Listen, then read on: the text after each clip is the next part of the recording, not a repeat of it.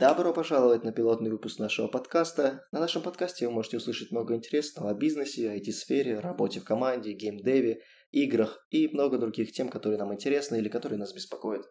Представлю вам участников. Тот, без кого турецкий офис Люксофта не будет работать должным образом. Системный инженер компании Люксофт Найденов Андрей. Андрей, привет. Всем привет. Тот, без кого кнопки для трейдеров криптовалют не будут приносить деньги. Скал разработчик компании Exant Янковский Дмитрий. Дима, привет. Привет, Вань. Ну и я, ведущий подкаста Node.js разработчик Газпром Медиа Осипов Иван. Итак, коллеги, я бы хотел с вами поговорить сегодня вот о чем.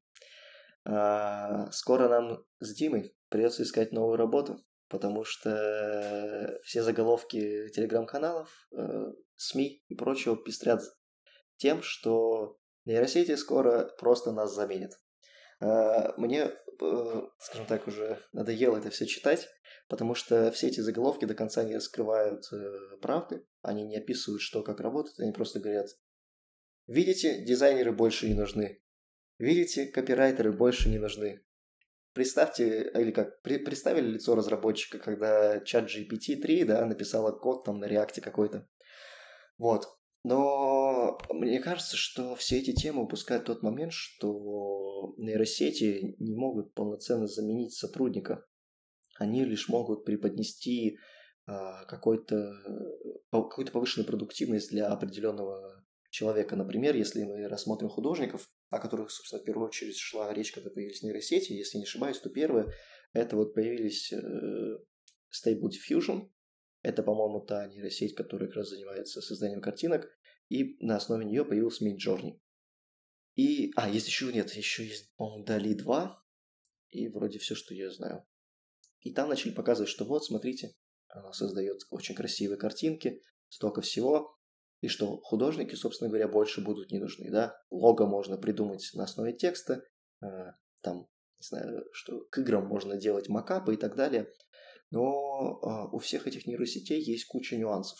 Э, именно я, сейчас хочу поговорить про э, картинки художественные, да, какие нюансы. Первое – это то, что все эти... Как, как, как работают эти нейросети? Есть такая технология или алгоритм, по-моему, называется шум, шум, шум связанный с шумом. Что, как создают все эти картинки в нейросетях? У вас есть большой датасет, который каким-то образом через промпты, то есть текст связан с картинками. Датасет картинок, я имею в виду. Когда человек пишет свой запрос в Midjourney или в Stable Diffusion, этот текст вместе с датасетом начинает э, работать и э, убирать шумы поэтапно на какой-то базе, базовой, скажем так, какой-то картинки. И в конечном счете, убирая эти шумы, у вас получается конечное изображение, созданное нейросетью. То есть э, нейросеть не рисует сама. Это очень важный элемент. И из-за этого первый нюанс, который связан с тем, что всю эту биг дату, скажем так, для вашей нейросети, для художников, для того, чтобы заменить, нужно где-то собрать.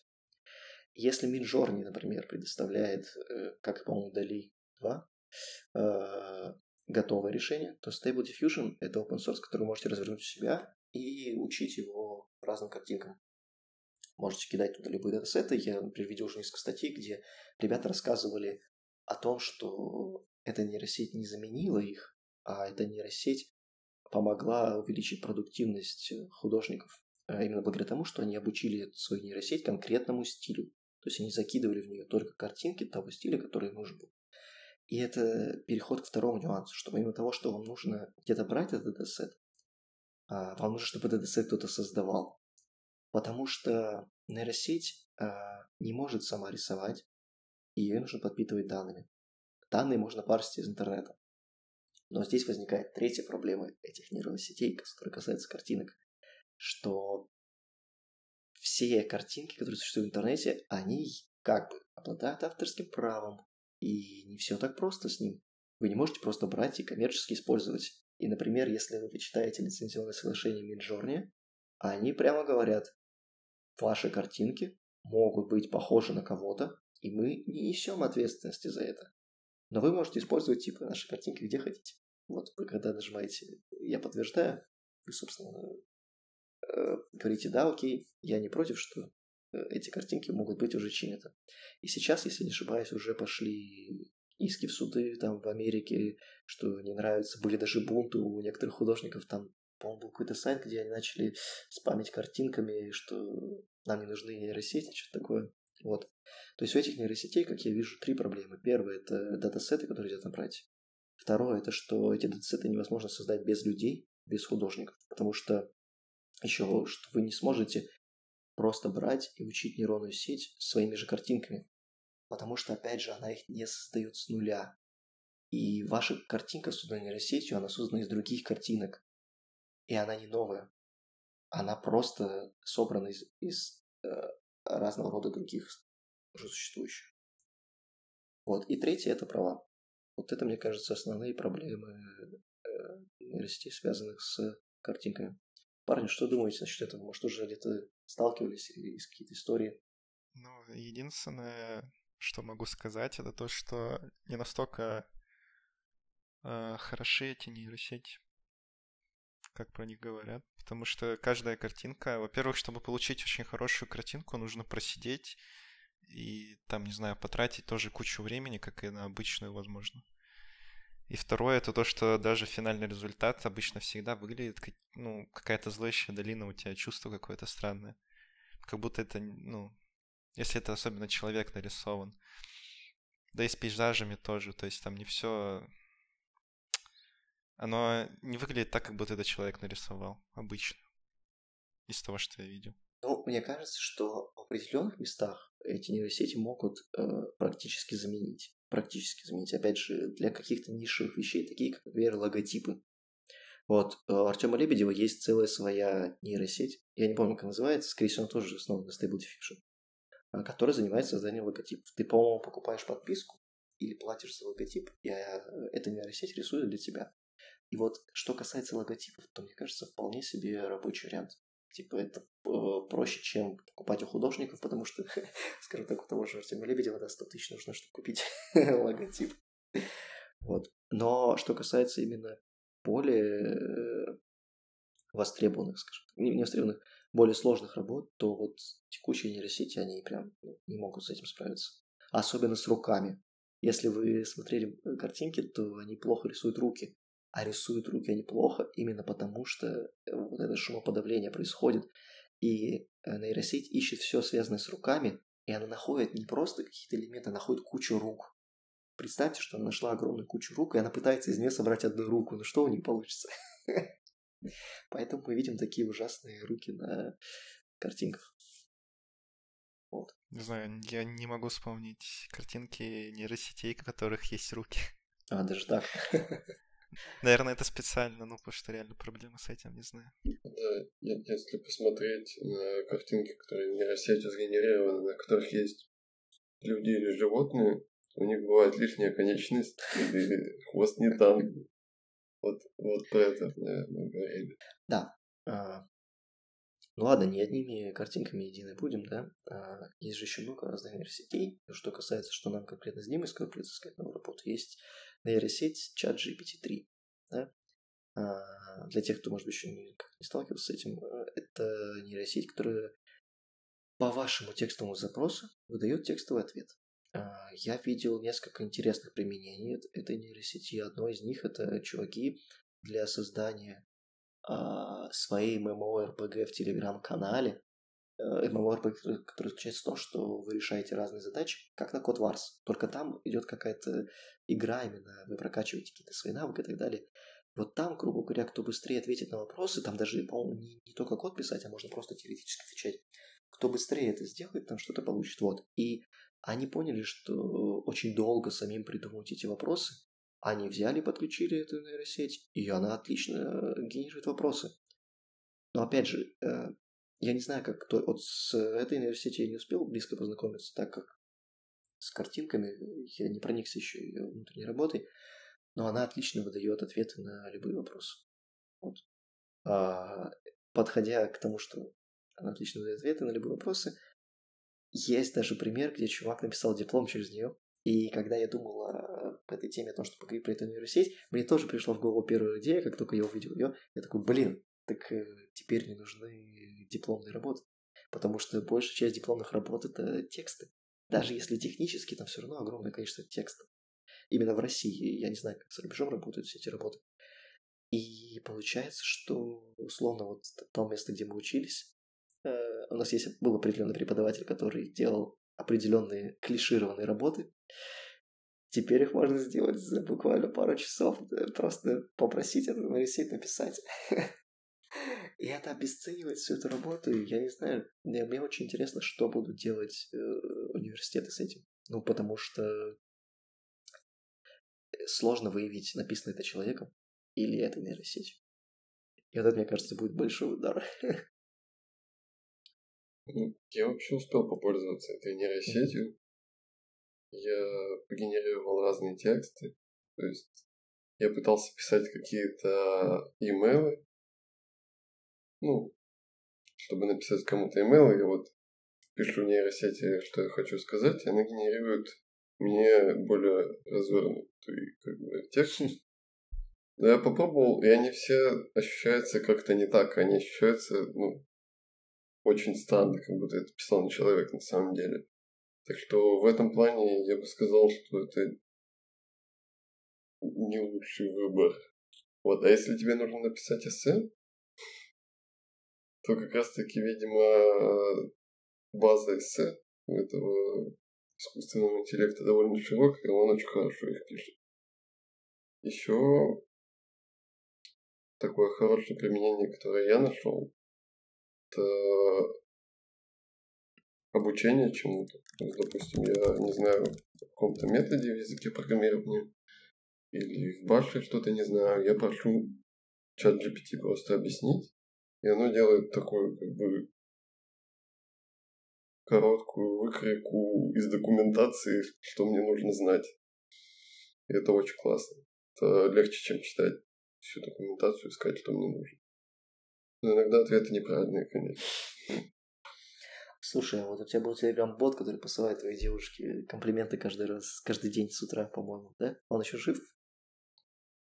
Да, был. А, он как бы жив, но у него контента нет, поэтому он ничего не посылает. Подключай чат GPT-3. Серьезно, ради интереса, если захочется как-нибудь, можно подключить, попробовать, посмотреть, что будет. Как, насколько хороший комплимент она будет выстраивать. Причем ты же можешь задать, э, например, напи- э, ну нет, это все равно ты, ты, ты сам генерирует, да.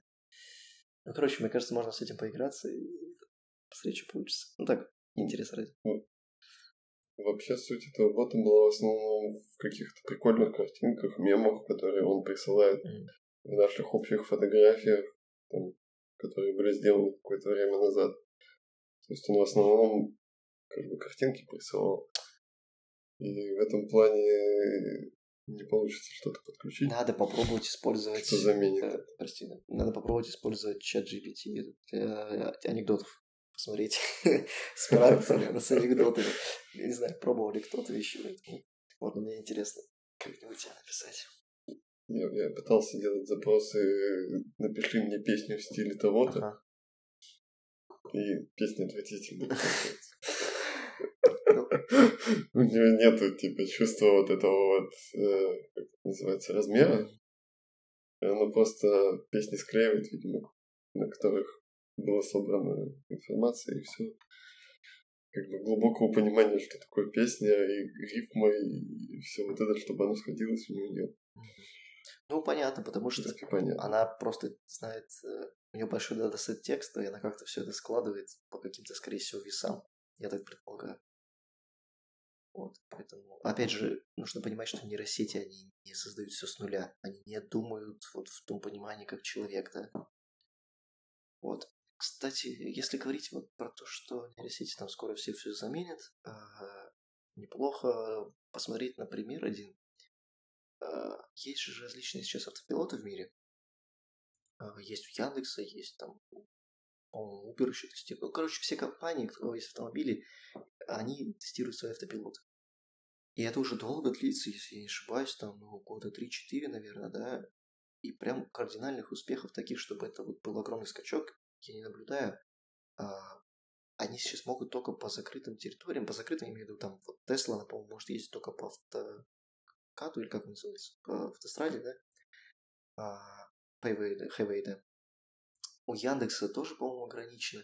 И вот я знаю пару забавных историй. Э, э, например, вот про Теслу. Э, афроамериканец передумал брать Теслу как каршеринг, так как испугался, что она везет его в полицейский участок, так как у него там долги какие-то.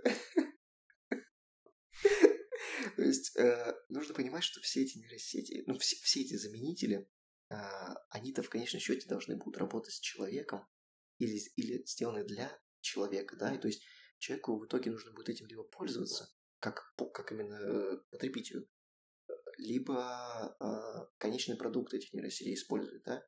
И пока непонятно, как вообще люди будут к этому относиться. Вот, например, с машинами есть главные проблемы. Еще был пример, что Яндекса как-то машина не смогла выехать э, через двойную сплошную. Там впереди нее стоял на аварийке КАМАЗ, и, и ну, все объезжали, потому что ну, нет вариантов, надо пересечь двойную сплошную и объехать, поехать дальше. Она не может нарушить правила, потому что у нее заложено, что вот такие дела, типа. И, и что ты с этим сделаешь? Скорее всего, приходится, наверное, подключать человека, то есть Думаю, в конечном счете какой-нибудь оператор должен взять на себя руль. Ну, удаленно как-то. И вырулить, да, и переехать через двойную сплошную. Нет, просто чем больше будет происходить обучение, тем больше таких крайних случаев будет. И тем О. лучше будет машины реагировать на такое. То есть, если у тебя 6 лет в запасе, как примерно, по-моему, у Теслы. Тесла, по-моему, лидер по обучению именно нейросетей для машин. И у них, по-моему, 6 или 8 лет они этим уже занимаются. А если 20 или 50 лет эти машины уже будут ездить по дорогам? Да. То есть это все упирается тупо в количество проеханных миль, по-моему. Но, по крайней мере, э, как-то раз я смотрел какой-то видос, где Илон Маск выступал перед... Э, как они называются-то? Инвесторы. Вкладчики, инвесторы. инвесторы, да. И он вот он говорил, что типа мы дольше всех этим занимаемся, у нас уже дохери, да, огромный опыт.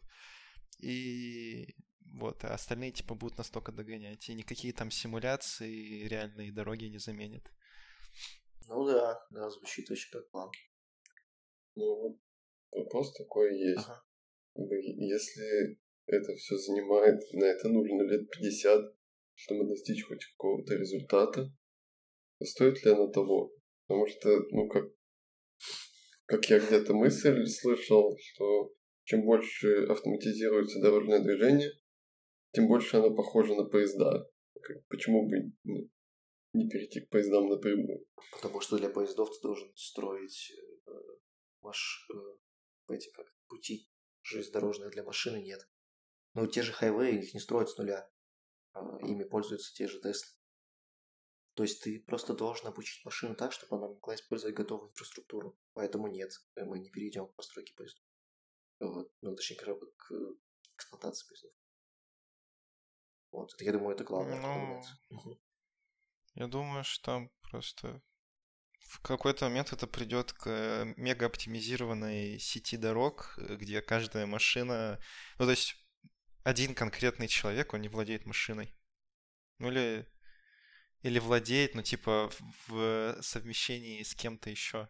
Потому что тебе нахер не нужна машина, которая стоит э, 3 из 4 или даже больше, ну, типа, э, 3 из 4 дней просто она стоит на улице и ничего не делает. Э, ты можешь ее с десятью другими людьми совмещать, и будет все нормально. Особенно если она автономная и ездит сама. Ты просто ей говоришь, что, что мне нужно будет поехать туда, и она приезжает. Ну да, это как в «Железном человеке», да, когда он просто выходит, а к нему машина ему приезжает, да, вот это. Это наше обозримое будущее.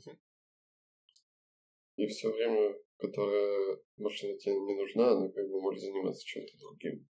Другим Воспитывать твоих детей, там, да?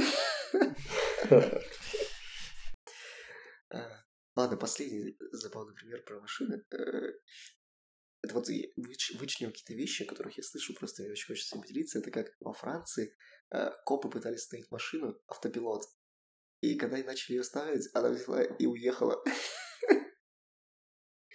И типа она потом через какое-то время доехала до своей дистанции, припарковалась, а копы за ней ехали с мигалками, все. Подходят, а там нет водителя. там, ну, там написано автопилот, типа там руль, там у него какие-то механизмы. И такие, ну, развели руками и, и поехали дальше. Вот. Это я все к тому, что возможно, что конечный потребитель пока все еще не готов. А, вот последний, простите, вот точно последний пример. Автопилот это круто, но в Турции даже Uber до сих пор не работает, потому что турецкие таксисты не хотят кому-то платить, они хотят сами возить и получать за это денежку. Э, понимаете? То есть есть еще проблема у всего этого двигателя прогресса, это люди. Что он, вот, как я вначале говорил, там, там все скоро надо искать работу. А хотят ли люди всего этого? Это удобно, но кому-то, вообще-то, это говоря, может жизнь попортить, да? Вот такие ну, дела. вообще, да. Поэтому нужны реформы. Если это максимально по максимуму внедрить все и разом, то куча людей останется без работы, и им будет не на что жить. Ну да. Это разом не внедрится никак. Это сто процентов. Это еще в развитии будет кучу лет. Но круто, да. что мы с вами живем в то время, когда буквально за 10 лет у нас меняется жизнь просто кардинально. 10 лет назад э, вообще все было по-другому. Хотя, казалось бы, это достаточно короткий промежуток времени, если брать всю историю жизни. Да? Вот.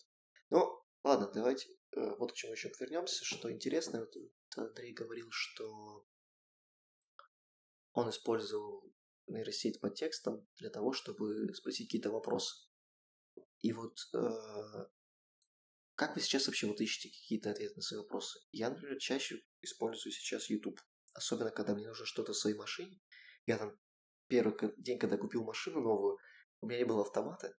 Я выезжаю, паркуюсь, ставлю паркинг, тянусь рукой за рычаг, э, этот, как он называется, тормозной. Напомните, я забыл. Просто э, когда ставишь на дополнительный... Ручной тормоз. Ручной тормоз. Я искал рычаг ручного тормоза, и я такой, а его нет. А где в моей машине ручной тормоз? Я пошел искать в YouTube, потому что когда я полез искать сначала в Google, я ничего нормального не нашел. Я прошел три страницы, там просто чуть ли не документация про машине. Я залез в YouTube, вбил ручной тормоз там Hyundai Santa Fe, смотрю, первое видео, мужик там рассказывает, для чего нужен ручной тормоз, как он работает на примере этой машины. То есть даже не про... Он не показывает конкретно, как где найти его, да, а просто вот кусок видео оттуда помог мне больше, чем три страницы в Гугле. Вот мне кажется, что YouTube перешел сейчас э, отчасти в ту стадию, когда он является лучшим поисковиком, чем Google. Все, что ты хочешь найти, например, я, я обычно иду сначала в, Google, о, в YouTube. Если я не могу найти это в YouTube, то тогда я уже иду в Google. Да? Вот. У вас как с этим обстоят дела? Я все прекрасно нахожу в Гугле. Если это какая-то тема, связанная с программированием, я обычно ищу на английском. Или просто я знаю, что на английском, скорее всего, будет больше вариантов, я ищу на английском. Ну и наоборот на русском. По машине я мало чего ищу, поэтому не знаю. Может быть, по машине удобнее искать на ютубе. Там действительно дохерища видосов, обзорщиков всяких. Это очень сильно, как мне кажется, зависит от сферы. От того, что ты хочешь найти. Потому что если это что-то связанное с конечным потребителем, ну, то есть там для пользователя машины, ну, как бы их будет довольно много, и, скорее всего, такие видосы будут.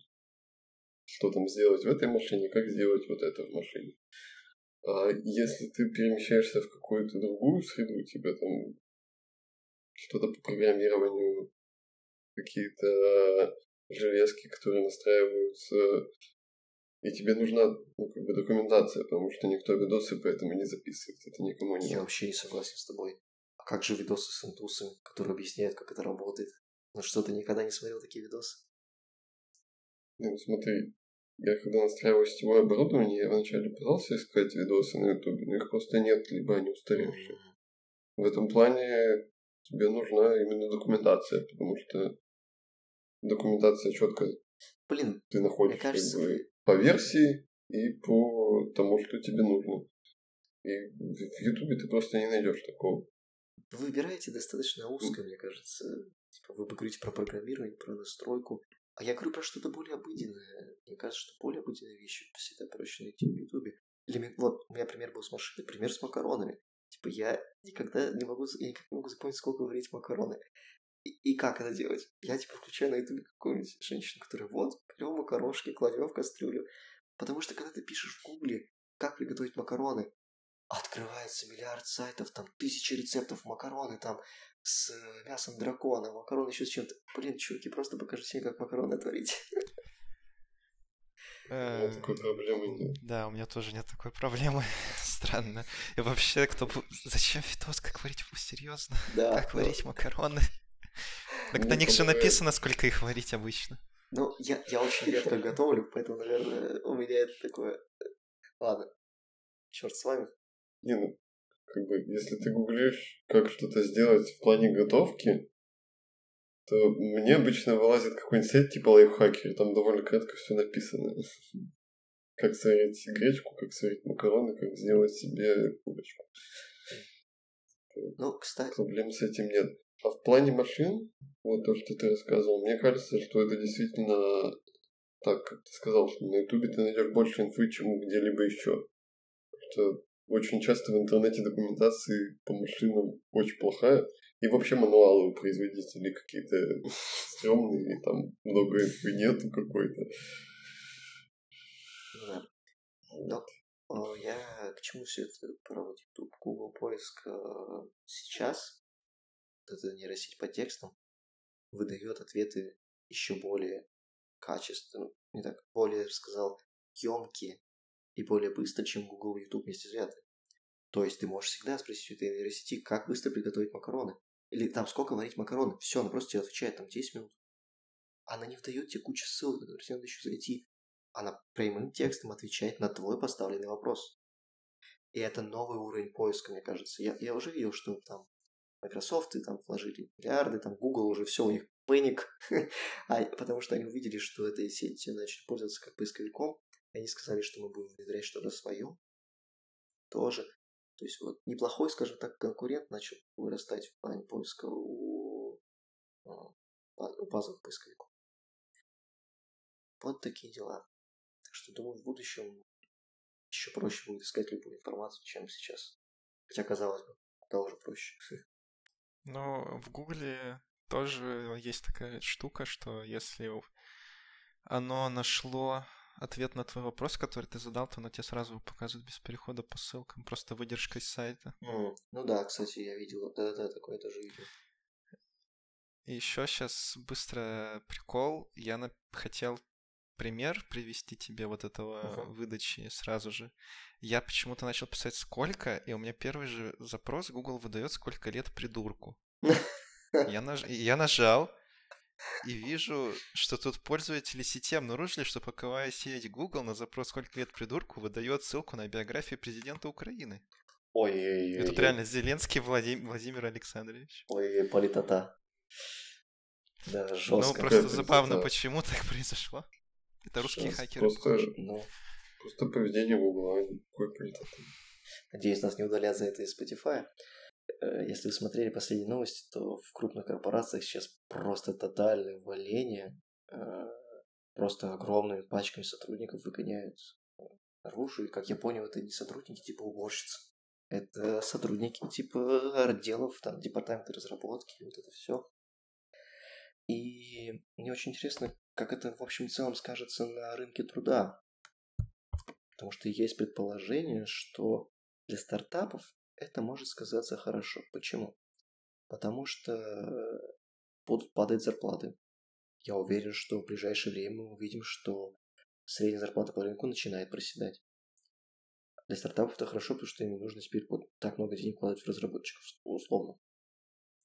Но это плохо для разработчиков, потому что их зарплаты начнут падать. Почему все начнет падать, как мне кажется? Потому что увеличится предложение на рынке труда.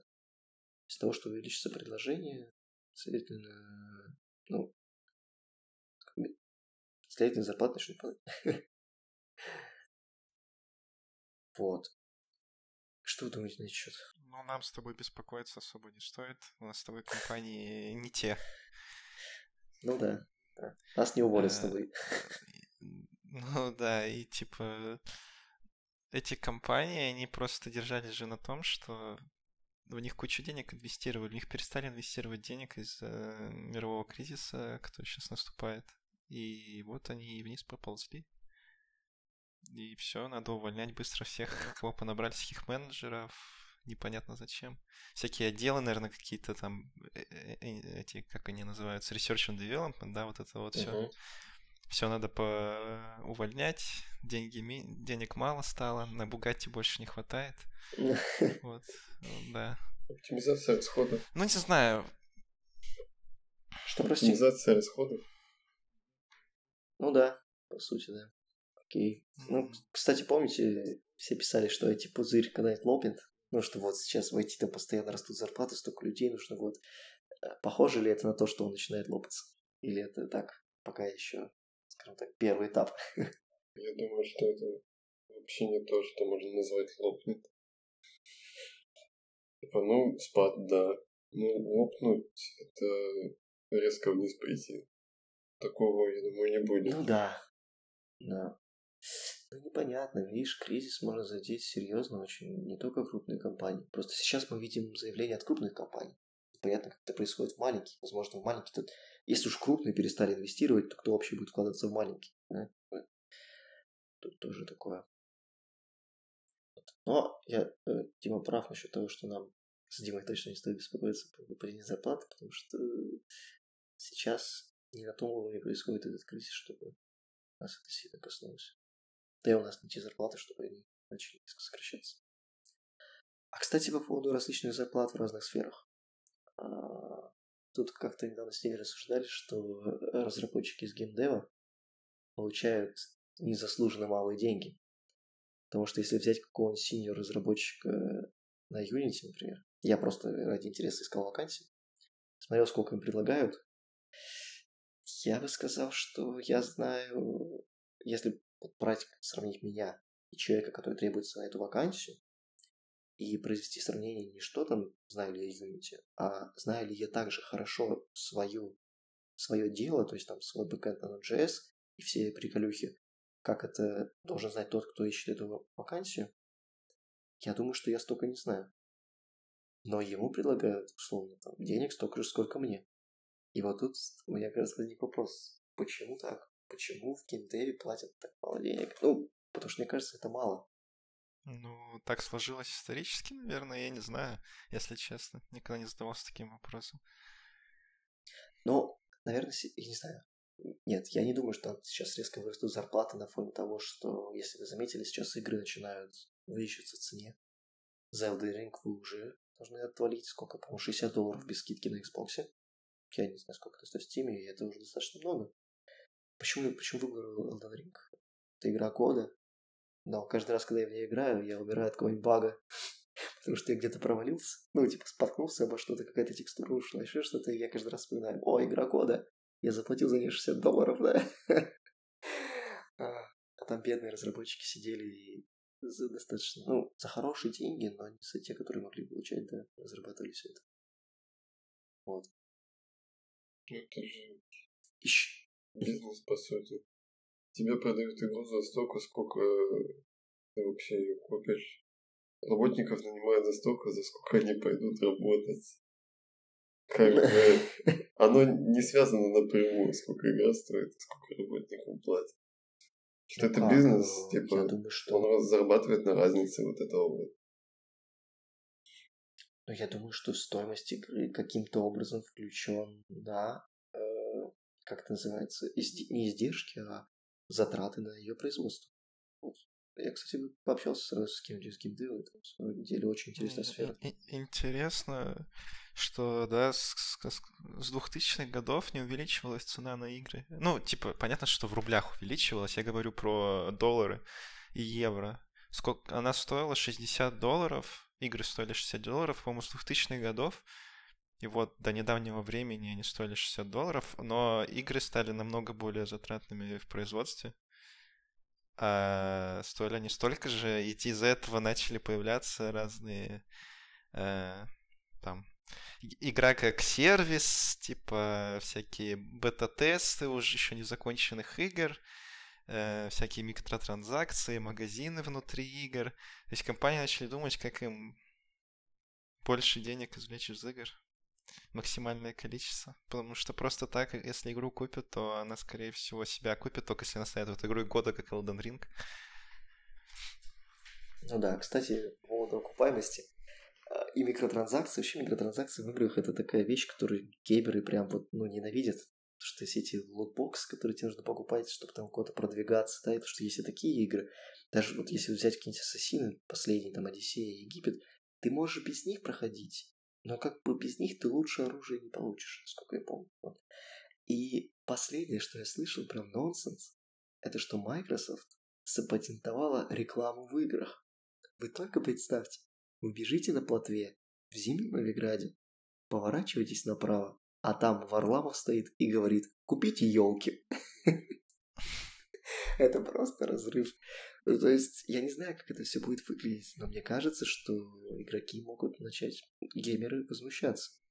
Хотя микротранзакции хавают, как говорится. Возможно, это схавают.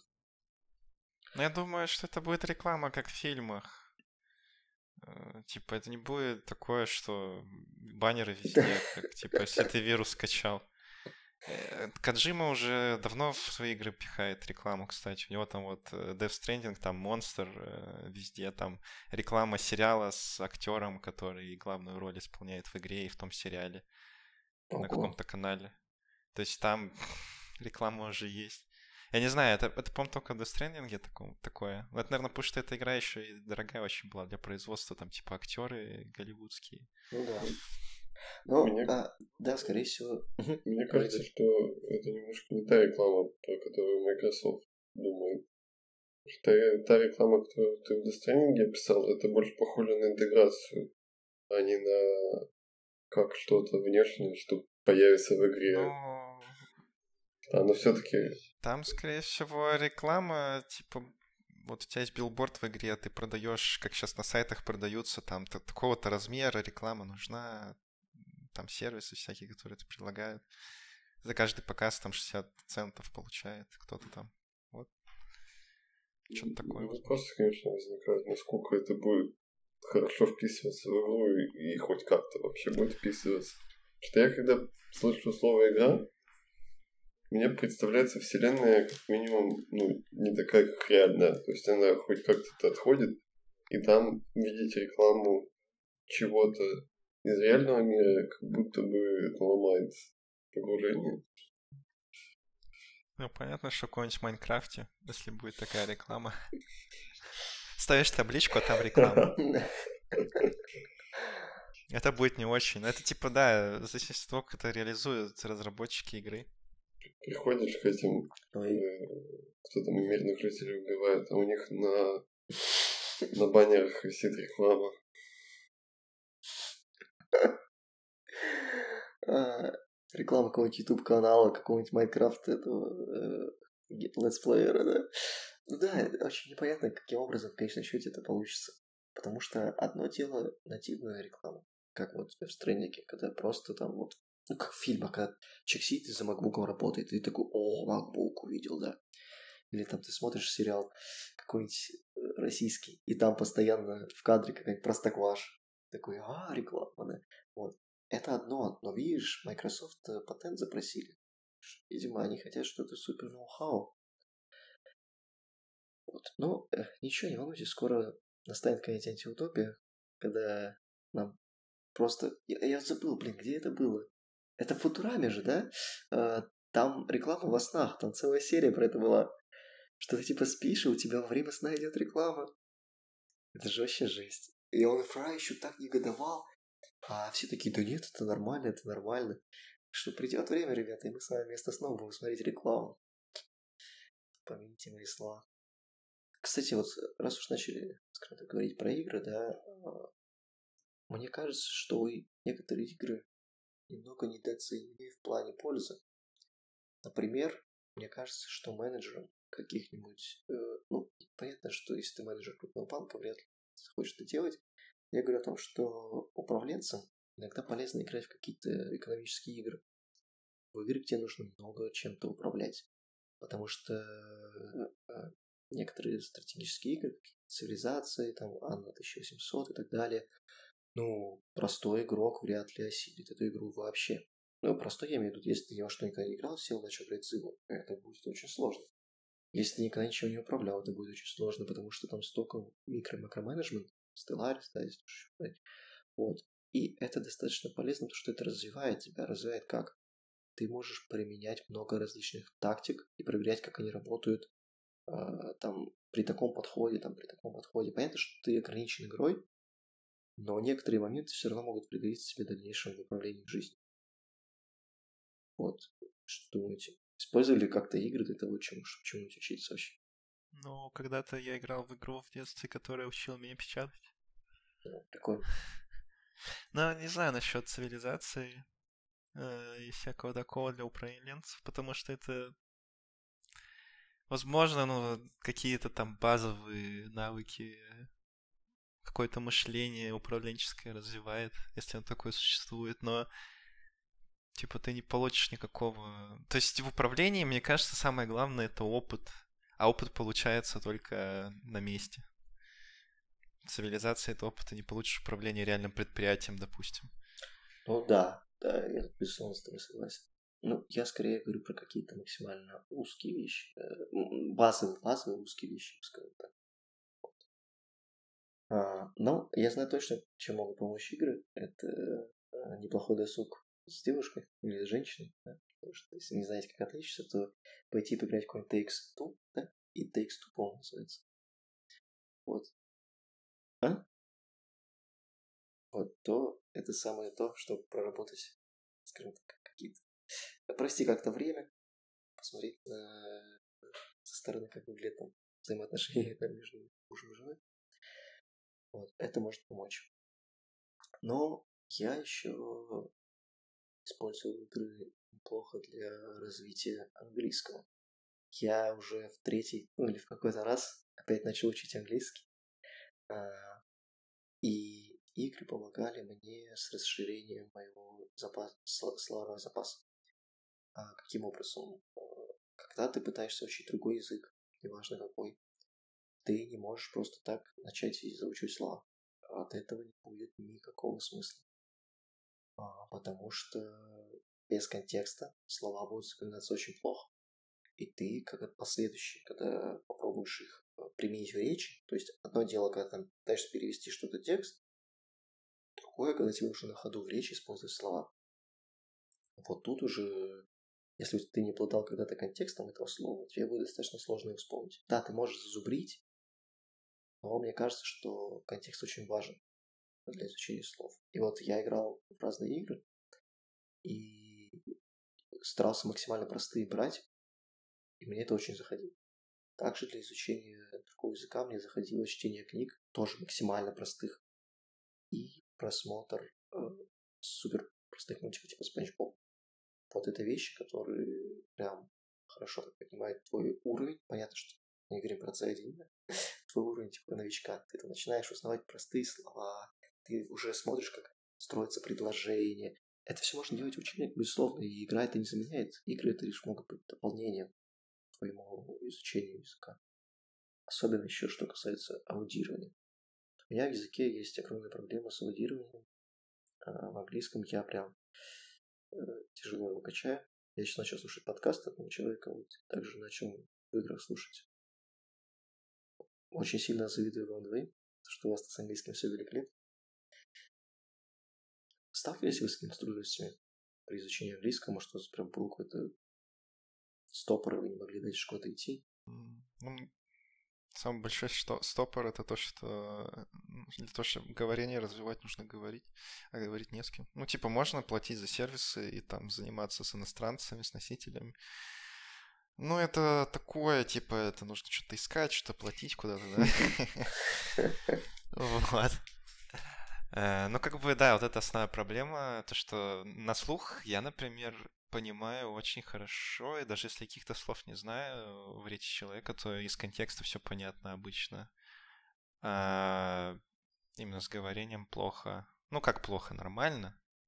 Но я не могу бегло составлять предложения, особенно если какие-нибудь сложные. Вот. Эм, но вообще, насчет того, что там игры, книги, самое, наверное, простое — это на фоне какие-нибудь видосы или стримы смотреть на английском, потому что там реальная речь людей, которые просто общаются там с чатом или с кем-нибудь, со зрителем. И если ты начинаешь по чуть-чуть понимать, то мне кажется, это самая хорошая практика, потому что там люди просто общаются на повседневном языке простом. Ну, это самое сложное. Ну, то есть эта практика подойдет, скорее всего, только тебе только тогда, когда ты уже знаешь хороший словарный, имеешь хороший словарный запас и понимаешь какие-то базовые слова. Потому что, например, вот э, я знаю не, не очень, ну, не огромный словарный запас, но достаточный. Но я не могу смотреть стримеров. Я пытался, мне прям очень тяжело. При этом вот я нашел подкаст, Конор, его зовут Конор, по-моему, парень. И вот он там говорит на моем уровне, и он говорит именно а, живой речи. Всего подкаста начинается с того, что он говорит, там, привет, меня зовут там так-то, так-то. А, я говорю более медленно, чем носитель. Он сам носитель, он говорит, я говорю более медленно и более понятно. То есть вы, мало подкаст подойдет, если у вас там уровень B1, B2, говорит, подойдет, может быть, даже есть C1, но, типа, скорее всего, будет очень легко. Вот. А, то есть это какой-то специальный подкаст для обучения? Ну, он специальный только в плане его подхода с точки зрения, что вот он говорит чуть медленнее и чуть понятнее. А так он просто говорит про все. Там, про путешествие, про образование, про то, зачем он сделал подкаст. То есть он говорит на самые простые темы. Они, он никогда не готовится к своему подкасту. И вот его особенность, что у него естественная э, речь. Вот ты говорил про стримеров, а вот я вот смог найти такой подкаст, который идеально мне подошел, чтобы он говорит максимально естественно. Он думает на ходу, у него нет скрипта какого-то, по которому он читает. Вот. Mm-hmm. Это самое плохое в этих э, диалогах из учебников да. английского, то, что там отвратительное ну, типа, когда ты обучаешься, тебе пофиг, да, ты не понимаешь, э, там можешь, можешь не понять половину слов, и ты можешь не обращать на это внимания, но потом это отвратительно вообще, когда они общаются, там, hello, да. hello, how are you? И там никаких нет э, обычно сокращений, там нету никаких там сленга или что-то вроде того, да, каких-то современных слов, потому что там все строго, вот как надо. Так люди не, не разговаривают на улице просто или дома. Да, неестественная речь. Это сильно сбивает. На самом деле, когда ты начинаешь слышать естественную речь, ты такой, что? Там в учебниках говорили не так, да? В учебниках деревянные. Проблема. Тебе да. как раз таки есть отдельное говорение, потому что оно другое. Ну, говорение, аудирование. Ну, кстати, по поводу того, что вот ты говоришь, что надо ходить какие-то курсы, платить, чтобы разговаривать, а, у меня был большой ступор в изучении языка, что я, я, я в школе учился в классе с углубленным изучением английского и максимально его пропустил, скажем так, о чем жалею до конца своих дней, наверное. И потом, когда я начинал уже еще раз учить английский, когда я понимал, что мне нужен, я всегда почему-то попадал куда-то, где уровень выше моего, и мне было невероятно тяжело, и в итоге я выносил туда минимум. Вот в какой-то момент я решил, что я хочу найти себе преподавателя, который мне закроет пробелы какие-то определенные моих знания английского, и уже закрыв эти пробелы, я смогу наконец-то идти куда-то дальше. И вот я нашел там спустя 2-3 преподавателя, женщина, которая отлично помогает мне выучить английский. Она не носитель, она преподаватель, но она развивает мою грамматику. И самое главное, что я говорю с ней на парах, и я говорю нормально, практически бегло о простых каких-то вещах. При этом я могу строить какие-то сложные предложения, английском, и вот с ней я развил нереально вот этот навык именно говорения. Но я не могу никак аудирование прокачать. Ну, точнее, я сейчас в процессе, и оно увеличивается, но все еще не так, как я бы хотел. Вот. И... Прокачаешь. Ну, думаю, да. А... И вот если с преподавателем это, наверное, достаточно дешево, так общаться один на один, то есть классные штуки, которые называются club, да? И вот я хожу тоже на один club, и там столько разных людей, и вполне себе приемлемо по цене, и разные люди там есть с разными уровнями. Там есть и C1 ребята, которые все, все еще не носители, но там они живут там, в таких странах, например, и по какой-то причине не знают английский и пришли в Speaking Club поговорить, потому что им, может, не хватает этого английского или еще чего. Вот. И вот эти клубы, они очень сильно помогают тебе разговаривать, учиться. Вот. Особенно, когда у тебя хороший запас слов, но ты там не умеешь бегло строить предложение, это, мне кажется, себе хороший вариант. Вот ну, такие дела. Это вариант для начала хороший. Мне ну, кажется, да. на моем да. уровне мне уже нужно именно с носителем разговаривать, потому что все равно ты впитываешь от других людей то, как они говорят, ты перенимаешь это. И да. если ты будешь постоянно слушать не носителей, ты вот эти все акценты запомнишь и будешь потом все неправильно говорить, мне так кажется. О, да, мне на одном спикинг-клабе женщина, э, преподавательница говорила, что она была в Испании, по-моему, и она училась а, как раз-таки испанскому, и тот носитель, с кем она общалась, говорил неправильно почти все. И когда она услышала настоящий испанский, условно, она такая, что, почему все не так, как он говорил? Вот, и она поняла, что она у носителя научилась неправильно всему. И вот это только раз таки о чем ты говоришь. Но только как, там разные диалекты, что ли, испанского а... или что? Честно, подробности я не знаю. Но у нее то ли акцент появился жесткий, которого, ну, благодаря именно тому, что она пыталась, ну, не пародировать, а говорить там как он, и у нее получился какой-то акцент, по-моему. И какие-то слова у нее хромала грамматика из-за него, что он был носителем, но он знал свой язык не так хорошо, как это нужно. Странно. Да, но там странная история, но все равно вот пример, что носитель не всегда этот. Но я абсолютно уверен, что не общаясь с носителями, ты не прыгнешь выше определенного, определенного среднего уровня. То есть выше B2, скорее всего, без носителя ты не прыгнешь. Ну, если мы не берем только экзамен, какие-то к экзаменам можно подготовиться. А вот так, что ты просто тебя закинули и ты начал со всеми говорить, это уже не то же самое, что экзамен. А, Андрей, как у тебя происходит в компании вообще сейчас? Вы общаетесь на английском? Что это за пределами России сейчас? Да, конечно, мы общаемся на английском. Ну, как бы внутри, внутри команды мы общаемся на русском, потому что все знают русский. Но за пределами, как бы, у нас есть много других команд, которые общаются на своих каких-то языках, в общем, у нас английский, ну, корпоративный. Э, а носители есть английского? Носители? Ну, может быть, ты просто знаешь, что есть какая-то команда, она из Америки, и вот нет, я считается носителем. Я не общался с носителями именно английского. Я, я к чему спрашиваю, потому что мне было бы интересно послушать, э, чувствуешь ты ли ты разницу, и кто тебе ближе, э, носитель или тот, кто изучал этот язык тоже вторым. Потому что у меня был опыт, что я работал в команде, где были египтяне, которые говорили на английском. И их я понимал. То, что это их второй язык, я такой, а ну вот это да, так, так. А у нас был SEO, который жил в Америке.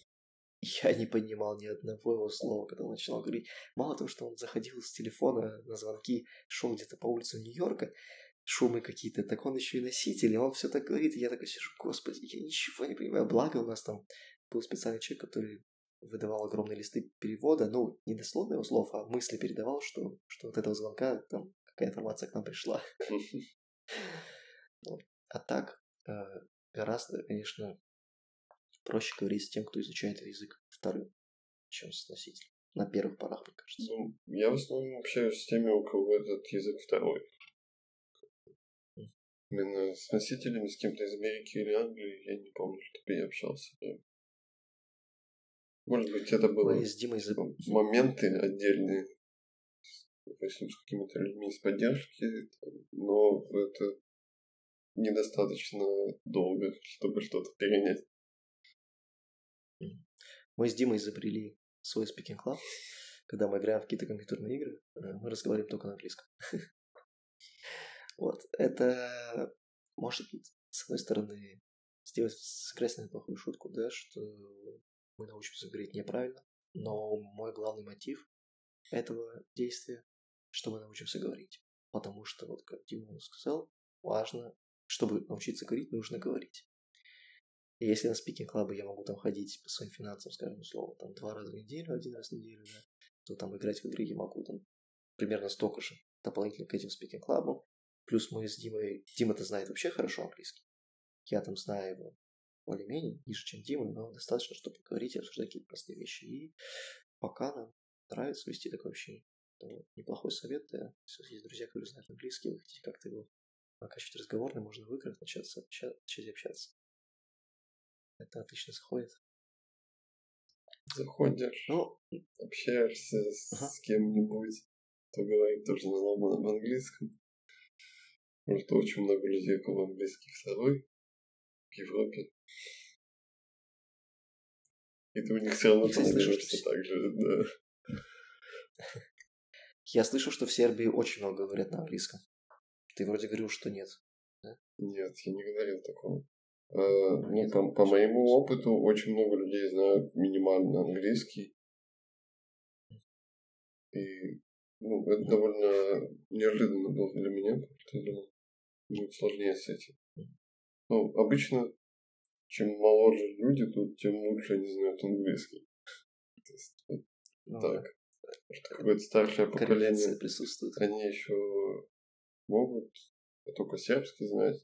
Или говорить, что они русский знают, хотя они не знают русский. Ну, но они считают искренне. Ну, молодежь, типа, лет до 20, может, 25, они очень часто разговаривают. И я когда к ним подхожу, спрашиваю что-то, они такие, ой, извините, у меня такой плохой английский, и говорят просто идеально.